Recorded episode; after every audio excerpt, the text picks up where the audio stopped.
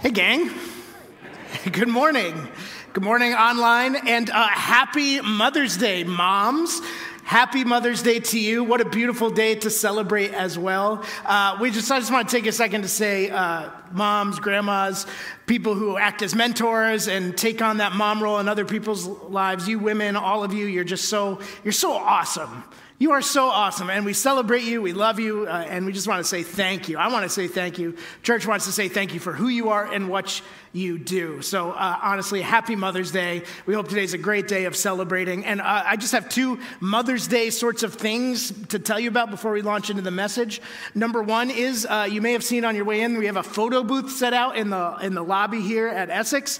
Uh, that's for you guys to take advantage of. Now, let me uh, talk to the, any kids or husbands or uh, dads in the room here just take the picture, okay? Would you just go out there, stand with your mom, look nice, look happy, smile, let her give her a chance to post it on Facebook later so her other mom friends can go, "Oh, your family's so lovely." And you know, that's that's what we're doing, okay? So, uh, can I give you some advice, kids, dads? Uh, go take the stupid picture with your with the mom and uh, yeah, yeah, let me yeah.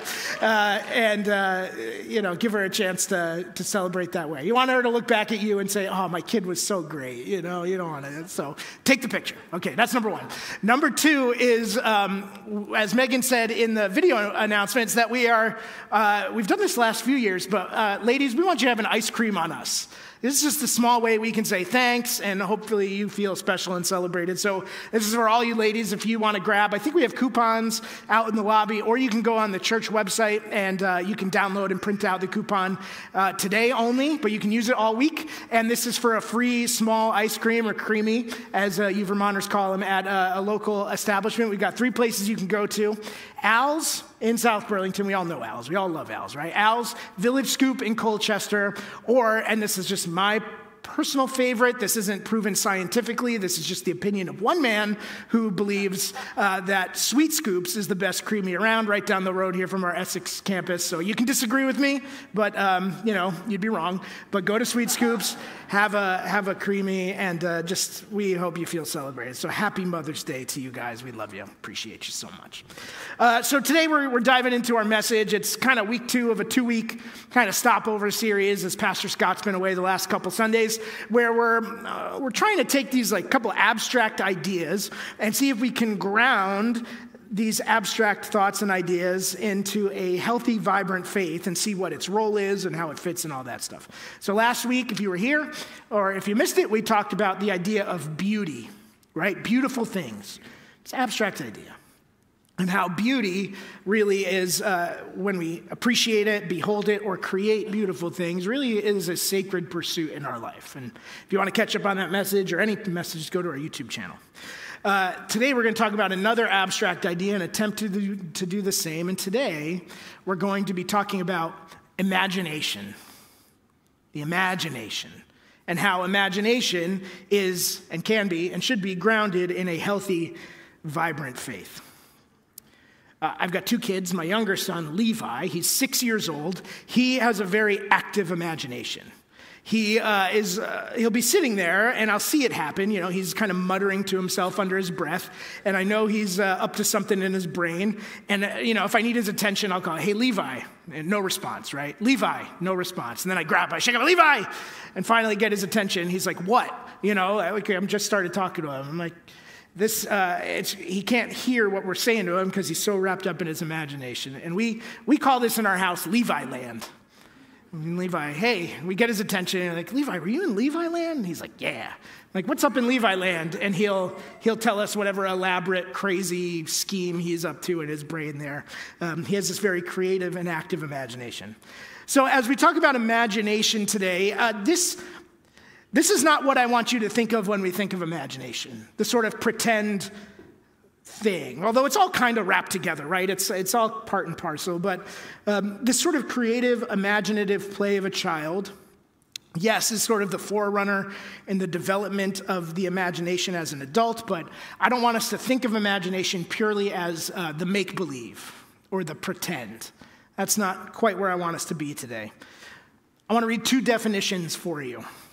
So you'll see those on the screen. The first definition is the definition for imagination in the Oxford English Dictionary.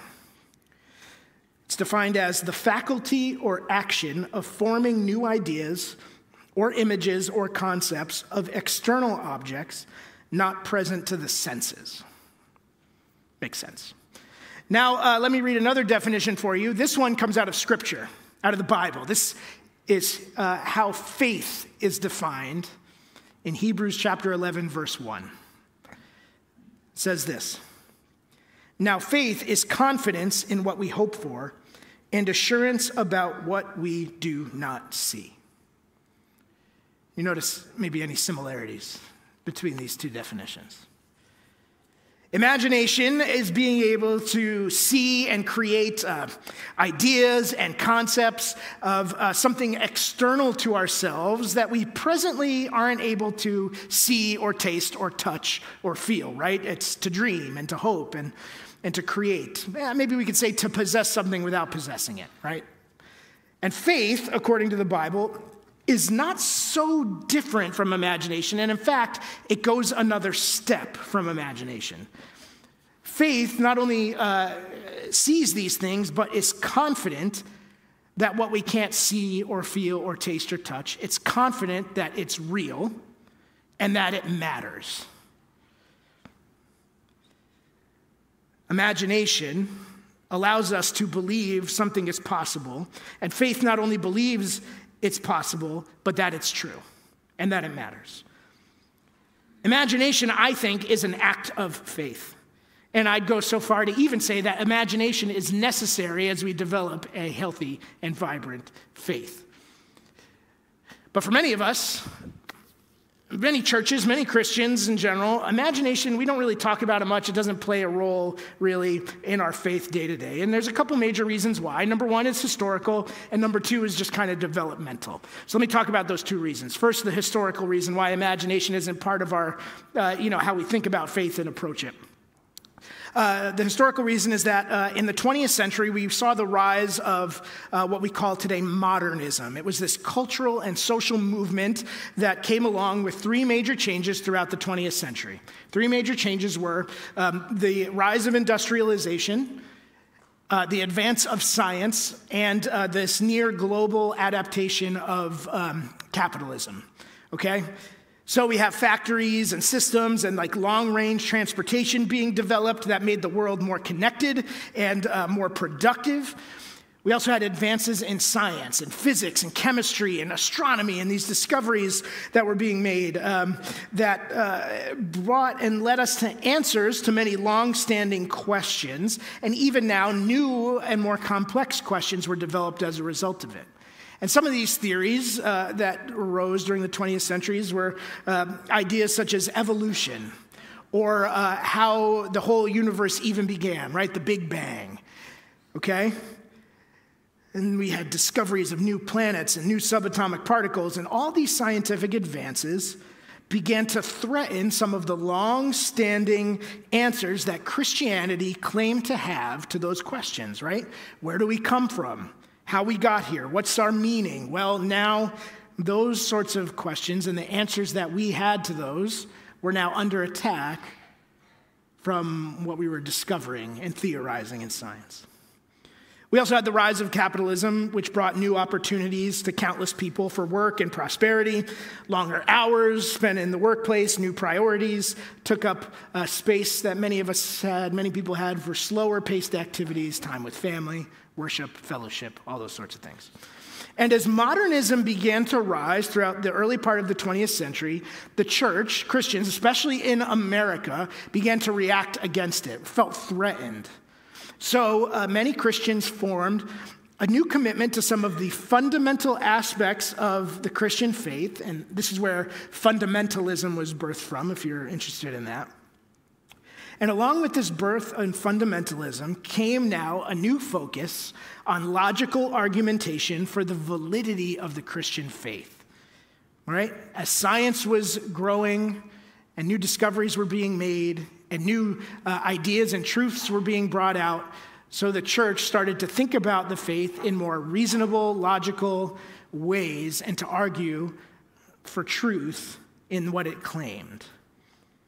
And people were drawn to the church because of good argumentation for truth, which is good, right? Because Christianity is built on truth. If Christianity isn't true, then it doesn't matter.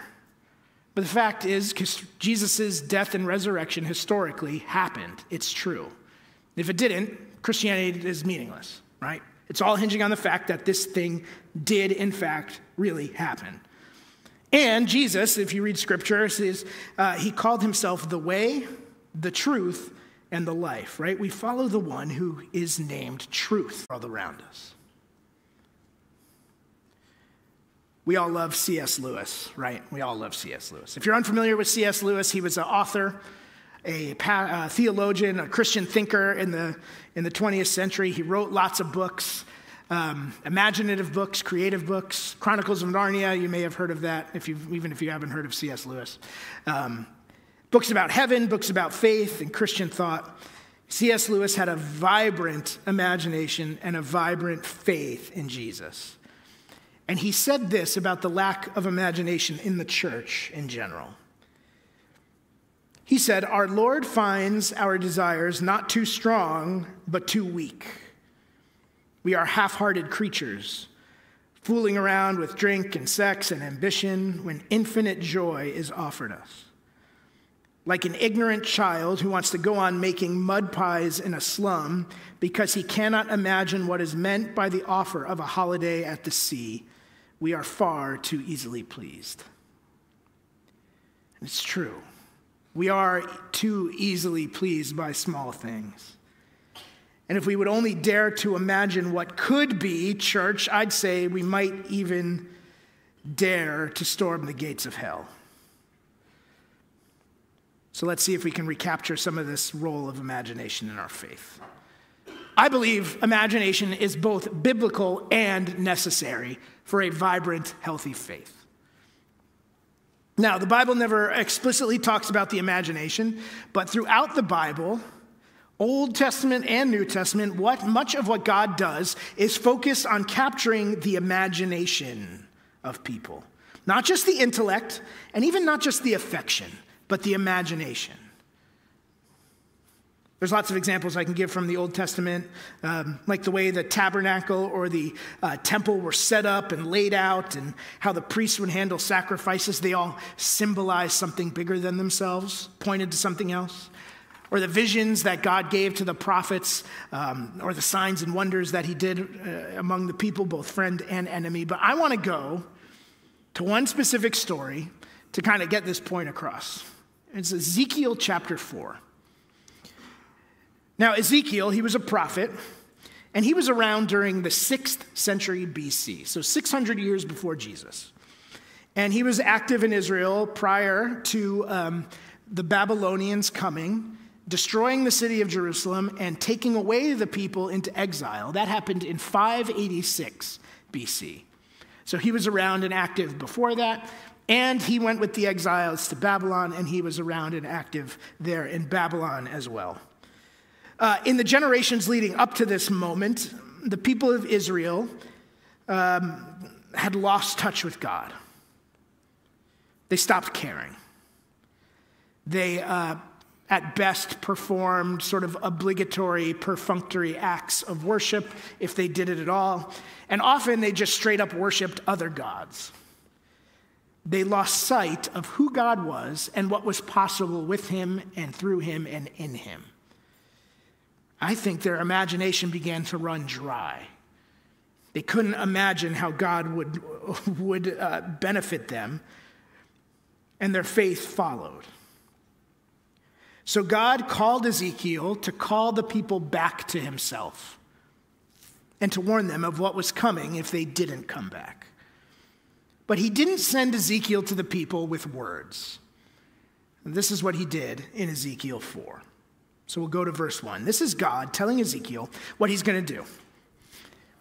God says to him, Now, son of man, take a block of clay, right? A block of clay, put in front of you, and draw the city of Jerusalem on it. Then lay siege to it. Erect siege works against it, build a ramp up to it, set up camps against it, and put battering rams around it. Then take an iron pan and place it as an iron wall between, the city, uh, between you and the city, and uh, turn your face towards it. It will be under siege, and you will besiege it. This will be a sign to the people of Israel. They're going to see this. This is a sign to them of something, okay? Then he says to him, Lie on your left side and put the sin of the people of Israel upon yourself. You are to bear their sin the number of days you lie on your side. So he's, as long as uh, they've walked away from him, he's going to lay there on his side for that many days. He said, I've signed you a same number of days as the years of their sin. So for 390 days, you'll bear the sin of the people of Israel. we'll stop there for a sec. So God tells Ezekiel, right, to make a little model of the city of Jerusalem. Block of clay, draw it on there. And then he says you're gonna, you're gonna make around it like, like an army attacking it. Siege towers and encampments and battering rams, right? Think about those little green army men you had when you were kids and setting them up around the house. That's what Ezekiel's doing. He's making a little war zone with the city of Jerusalem at the center. And then he says, You're going to lie down next to it for 390 days as a sign to the people, a living picture. No words, just a picture. And it gets even better. then God tells him, Hey, after this 390 days, you're going to flip sides and lay down on your right side for 40 more days. He tells him to do that. He could have just sent Ezekiel with words, right? Hey guys, bad things are going to happen. But he doesn't. He sends Ezekiel with this living picture because I think God's going after something more than just our intellect. He wants people to see and feel what's still to come, to imagine the future that is yet to unfold. It gets better than this, though. So, Ezekiel, he's laying around for 430 days. He's got some time on his hands. That's a long time. That's a long time. He needs a food plan. And God also needs to tell the Israelites something else that when they're taken away, they're going to eat food that, according to their laws and custom, is unclean. So he, uh, God tells Ezekiel, here's your food plan. He says, go gather some ingredients and portion it out to make food every day. And if we hop down to verse 12, he tells them to eat the food as you would a loaf of barley bread, bake it in the sight of the people, right, in front of everyone using human excrement for fuel. And the Lord said, In this way, the people of Israel will eat defiled food among the nations where I'll drive them out. Uh, now, if you're like me, you're uh, thinking about what you're having for lunch today as you sit there and your plans. Um, whatever you're having, it's going to be much better than what Ezekiel's got going on, okay? Uh, he, says, in, in front of everybody, you're going to cook your food, and he tells him, uh, you know, you're going to cook it over burning uh, human uh, excrement. Keep it PG. This is another sign for them, another thing for them to picture. Is God doesn't just go after the intellect, our rational selves, right? He goes after something deeper, something, something more vivid. I think God goes after the imagination because imagination is so deeply tied in with faith. And we'll continue to pull this thread through the New Testament. Jesus taught in parables. Parables are word pictures, they're stories that are meant for the listener to imagine themselves as part of the story.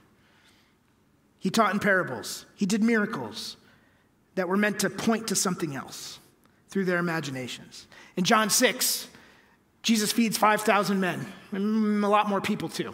The next day, uh, all the people come and find him and track him down. They were like, Jesus, yesterday you gave us food. You were talking about food that will never go hungry again if we eat it. Give us some more of that food.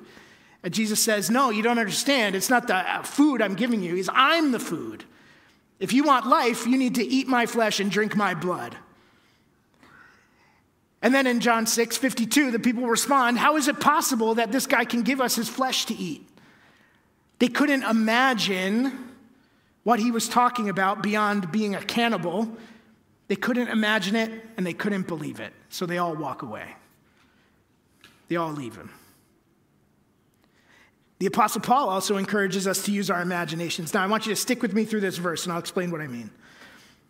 So, this is Philippians 4 8, where he writes to us Finally, brothers, whatever is true, whatever is honorable, whatever is just, whatever is pure, whatever is lovely, whatever is commendable, if there is any excellence, if there is anything worthy of praise, think about these things. Now, this is kind of conceptual, but again, stick with me here. He says, think about what is true and honorable and uh, pure and lovely and just. That's what Paul says. Think about. But not just think about what is pure and the nature of purity. He says, think about whatever is pure. Think about what it means to be pure. What does that look like? Don't just think about the nature of justice, but think about what justice looks like, how to bring justice to people experiencing injustice and unjust situations.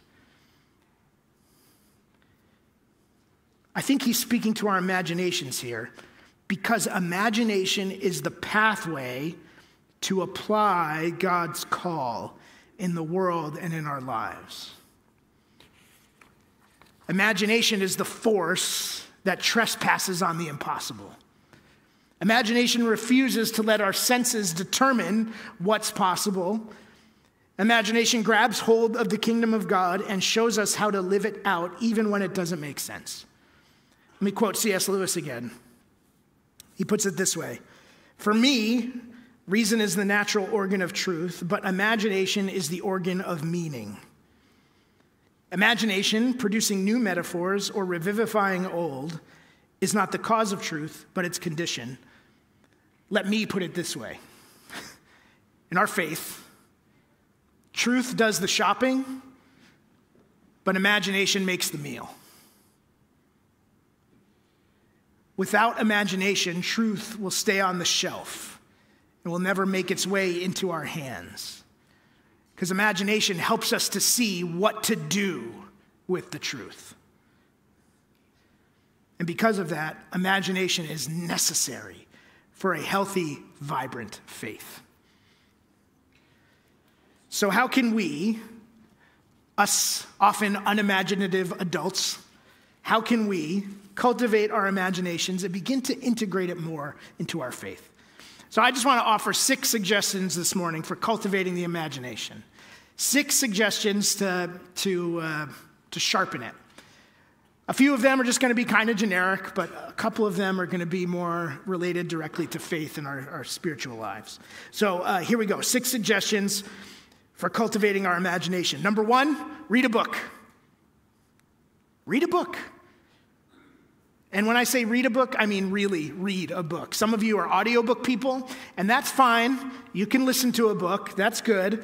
But if you want to really strengthen your imagination, I'd encourage you pick up a book or download it on your Kindle or whatever and, and uh, open the pages and let your inner voice do the talking and string the words together. And let your imagination do the work of speaking and visualizing the world that you're reading about. And when you do that, you can place yourself in the story. Maybe as an observer, or maybe you identify with one of the characters and could see the world through their eyes. We're going to go back to our good buddy C.S. Lewis. He's our good buddy today, so we're going to quote him one more time. He said this about his reading In reading great literature, I become a thousand men and yet remain myself. Like the night sky in the Greek poem, I see with a myriad of eyes, but it is still I who see. When we read, we inhabit a world that we can't see or feel or taste or touch, and your imagination can make it so. The Bible is a great book to read and immerse yourself in and let your imagination go to work. The Bible contains stories from a world and a culture that we are at least 2,000 years removed from, a culture we don't quite understand because we're not part of it. And there's vivid imagery and beautiful poetry and metaphors and stories that, that when we read, we can inhabit those stories. And when we do that, we can draw out meaning, we can discover truth, and allow God to speak to us, all from the act of using our imagination to inhabit the pages of our Bibles. So I'd encourage you sharpen your imagination, read a book. Second way that we can begin to sharpen our imagination is by to set goals set goals, right? Setting goals thinks, uh, means that we're thinking about the future, dreaming about a world that doesn't exist yet, right? It's the future. So take time to sit down and evaluate where you're at and where you want to be, right? At work, as a family, in your finances, with your maybe your small group or your Bible study, do that together. Set some goals. Short term, long term, doesn't matter. So when we set goals, we give our minds a chance to wander and think about questions like how would it feel to accomplish this? Or how would that change my life? Or uh, what step do I need to take to get there? And answering those sorts of questions is an act of imagination. You're thinking of the future, a world that doesn't exist yet, and how it feels and what it looks like and what, it's gonna, what you're going to do. It's all an act of imagination. Setting goals helps to sharpen the imagination. Uh, third thing I'd say to sharpen the imagination is to create something. Uh, creative endeavors are proven to strengthen imagination and they lead to more creativity. So, when you create something, whether it's a, a song or a painting or a, a plate of food that you put together, when we create something, we see an idea become reality. And as we work in that process of making an idea become reality, whatever it is, we learn that it's possible. And I know for many of us, once we can learn something's possible, the next question for us becomes what else is possible? What else can I do? What's next? And with that question, your imagination can go nuts. Uh, fourth way to cultivate the imagination is to be curious and ask questions. Ask questions. So many of us, you know, we live in routine.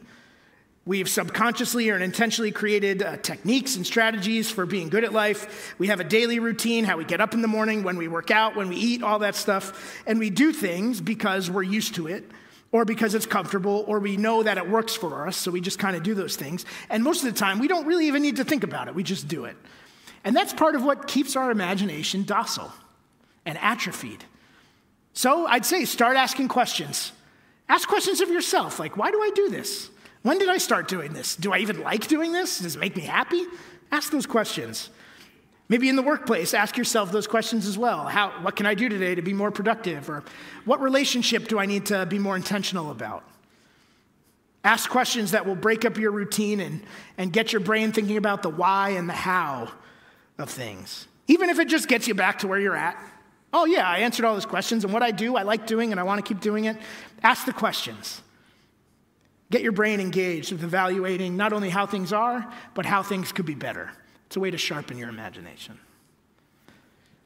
All right, I promised some ones that were more spiritual and related to faith, so I got a couple for you. How to cultivate the imagination.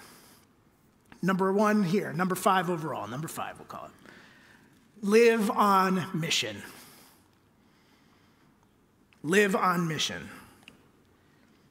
When Jesus taught his disciples to pray, in Matthew chapter 6, we refer to this as the Lord's Prayer. You're probably familiar. Part of that prayer says to God, Your kingdom come, your will be done on earth as it is in heaven. Jesus' followers are called to imagine what could be and what will be while we're still living in what currently is. And this prayer, Your kingdom come, is a cry out to God to bring what will be into what is. Change the world, Lord. Bring your kingdom to earth. And here's the crazy part of all that is that God uses us as part of that process. You are uniquely created and gifted and called by God to start bringing the unseen into what is seen. And when we live on mission, that's what we're doing. It starts with the faithful act of imagining that what is can be better, and all for God's glory. There's a man named Cameron Townsend. Now, Cameron Townsend was the founder of Wycliffe Bible Translators and the Summer Institute of Linguistics, which is um, one of the leading Bible translating organizations in the world, having produced Bible translations in well over 500 languages across the world, as well as pioneering much of the strategy and um, translation techniques that are used today by Bible translators. Uh, in 1917, Cameron Townsend, he went to uh, Guatemala. And he went there to sell Spanish Bibles to some of the indigenous populations living there in Guatemala. But he discovered that when he went to these indigenous populations, many of them couldn't read, and all of them, most of them, didn't know how to speak the, the majority culture language, Spanish. They had their own language.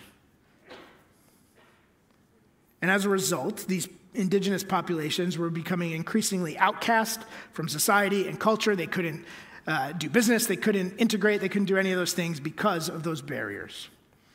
Now, uh, the typical mission strategy of the day was for a missionary to be sent, or a couple missionaries to be sent to a place um, to plant a church, and they'd slowly build a population of believers there in the, in the in their country. And then once they had a good core group, those missionaries would leave and repeat the process somewhere else, right? Thus, effectively creating churches as they go. But uh, when Cameron Townsend was out in Guatemala, he saw the very clear gaps in this mission strategy. He saw that whole people groups were being left in the dust because of different barriers, one of them being language that he experienced. And many governments were starting to become more cautious of allowing uh, these sorts of faith missionaries to come into their country and do this religious work. Uh, so he saw these gaps and these challenges, and he began to think about it and ask questions, and he was learning. And, and Cameron Townsend imagined that there must be a better way of reaching some of these people who were remaining unreached.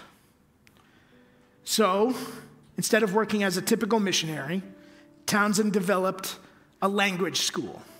He took a different approach. He developed a language school. And his strategy was that he was going to work in tandem with the government, with their blessing and with their assistance, to go to these indigenous populations, teach them the majority culture, language, and begin to see them be a part of society and commerce and all that. So he created a language school instead of a missions organization. And this strategy was seen as pretty controversial at the time by many missionaries and churches and organizations. But it was effective in doing a few things. It gave access and assistance from the government to the country and to the people. They had the blessing and the help that they needed. It allowed him to translate the Bible into different languages. It allowed him to teach the Bible and to teach Jesus to people through the study of language. And it brought practical benefit to these groups of people that were being left out of um, society and helped them prosper. And this sort of kingdom of God work started with the imagination of a man who believed that there was a better way than what was being done. And the work and the organization he started grew and grew and grew. I'm reading a book right now about the history of uh, this organization, Wycliffe Bible Translators, and uh, in that, it says this about uh, Cameron Townsend. It says that the young Cameron Townsend was himself an expression of this American peripatetic urge. That just means um, like constantly moving around. It was an impulse that, when combined with more than a touch of idealism, imagined something bigger and better just over the horizon. Therefore, as a missionary, he was instinctively drawn to pioneer where other missionaries had yet to tread. When we live on mission, we are taking truth through our imaginations into our hands and feet. We put into practice the world that we believed could be true whether it's starting a missions organization or starting a Bible study in your home, um, or just getting a coffee with that friend of yours who you know is having a hard time. Living on mission is truth in action. And we can see what's possible because we can imagine it. And that allows us to do it. Living on mission is a great way to sharpen your imagination and bring the kingdom of God to earth piece by piece. Final way, I'll suggest that we can sharpen our imaginations and integrate into our faith is to dare to hope. Hope is an act of faith filled imagination. Much like uh, when we live on mission, hope imagines a better future for ourselves and for the world. Hope tells us that God's not done yet, that God wins, even if it doesn't look like He's winning right now. Hope imagines and believes that what's coming is better than what is. Hope sustains us in the valleys of our lives because hope imagines what it's going to be like on the mountaintop. The book of Revelation is a book of hope. It was written to the church during a time of great persecution. People were dying and people were afraid. And God gave this book to his people so they could hope. And if you read the book of Revelation, a lot of bad stuff goes on to God's people and in the world. But what it shows us is that behind it all, God is in control, winning the battle of good versus evil. And He does win. Even when things look bad, God wins. And His people win. And at the end of the book of Revelation, I love these verses, I talk about them a lot. We get a picture of what the future could look like and will look like. A picture that should give us hope, no matter how dark things look right now. So here's Revelation 21. This is the author of Revelation seeing this picture and telling us about it. He says, I saw a new heaven and a new earth.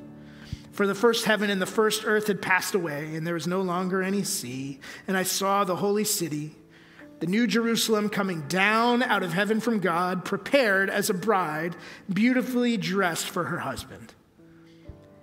And I heard a loud voice from the throne saying, Look, God's dwelling place is now among the people, and he will dwell with them. And they will be his people, and God himself will be with them and be their God. And I love this. He will wipe away every tear from their eyes.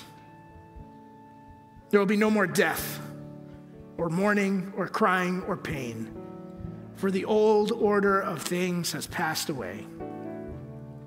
He who is seated on the throne said, I am making everything new.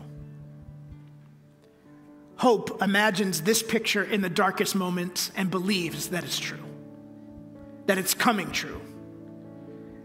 And no matter how bad things might look in our lives right now and in our world, guess what? God wins, and we win with him. Imagination dares to hope in the unseen reality of the victory of God's kingdom. So we're going to take a moment now and just dare to hope together. We're going to end our time by singing.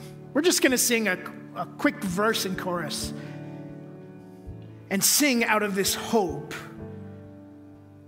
this faith filled imagination, knowing that what's coming is better than what is and that God wins. So, um, at home, here in this room, I'd ask that you stand as we sing together out of this faith filled imagination, confident that what is unseen will one day be seen. Let's sing. How great the chasm that lay between us, how high the mountain I could not climb in desperation. I turned to heaven and spoke your name into the night. Then through the darkness, your loving kindness tore through the shadows